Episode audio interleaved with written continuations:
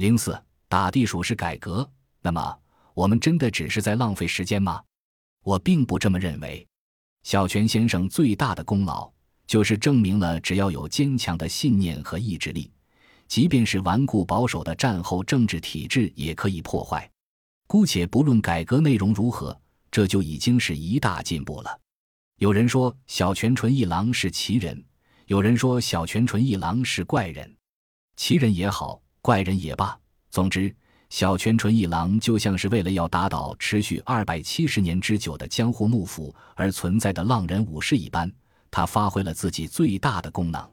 不过，小泉纯一郎及其一派人马所使用的手法，也像浪人们到了新的明治政府时代就无法产生作用一样，在新的日本社会中没有登场的机会。不，我认为不可以给他们登场的机会。理由很简单。因为不好的制度，不管怎么破坏，都不会自己长出好的东西来。道路工团民营化之后，只是让原本腐朽的组织更为专横跋扈。今天的日本根本不需要道路工团，道路工团只是在没有高速公路、没有金钱的时代，为了借助收费扩建全国高速公路网而设的有实现的组织。因此，阶段性的任务完成之后，就应该解散，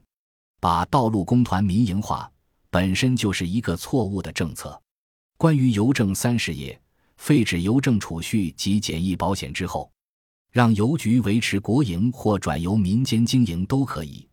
但就是没有理由让三种事业全都民营化。首先，民营化稀松平常这一想法就是个最大的错误。小泉纯一郎也这么认为。可是当他针对民营化进行咨询的时候，端出民营化方案的委员会却只是敷衍了事，公务人员的定额裁减在五年之内要达到百分之五，对民营企业来说，这个数字只是自然瘦身。小权改革其实就是修正各政府机构所提供劳务或产品不合逻辑的部分，做法是修正看得见的地方，也就是大玩打地鼠游戏，并且在对活跃在某个舞台上的不良官吏加以惩罚的表象之下。上演惩恶扬善的戏码，这种做法和什么是该做的，本质上完全扯不上关系，所以才会在有一派人士反对打地鼠的情况下，邮政民营化变成了一出耗资七百七十亿日元的宏伟大戏。事实上，现今的日本根本没有空闲去为喋喋不休的民营化话题劳民伤财，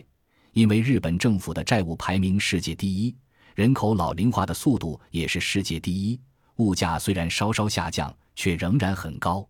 日本拥有全世界最多的存款，但是这些热钱却不流入市场，原因只有一个，那就是国民不相信政府。我并不认为这些人都想抱着存款过日子，不过就算他们想用自己的钱享受人生，但是碍于对未来有一份不安，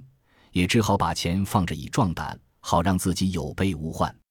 而日本政府竟然把国民这些宝贵的金钱集中到几乎零利率的邮政储蓄或定期存款里，然后拼命的滥用这些钱，这种政府真的是可以下台了。因此，日本政府的当务之急不是修正现象，而是修正原因，必须将病因连根拔除。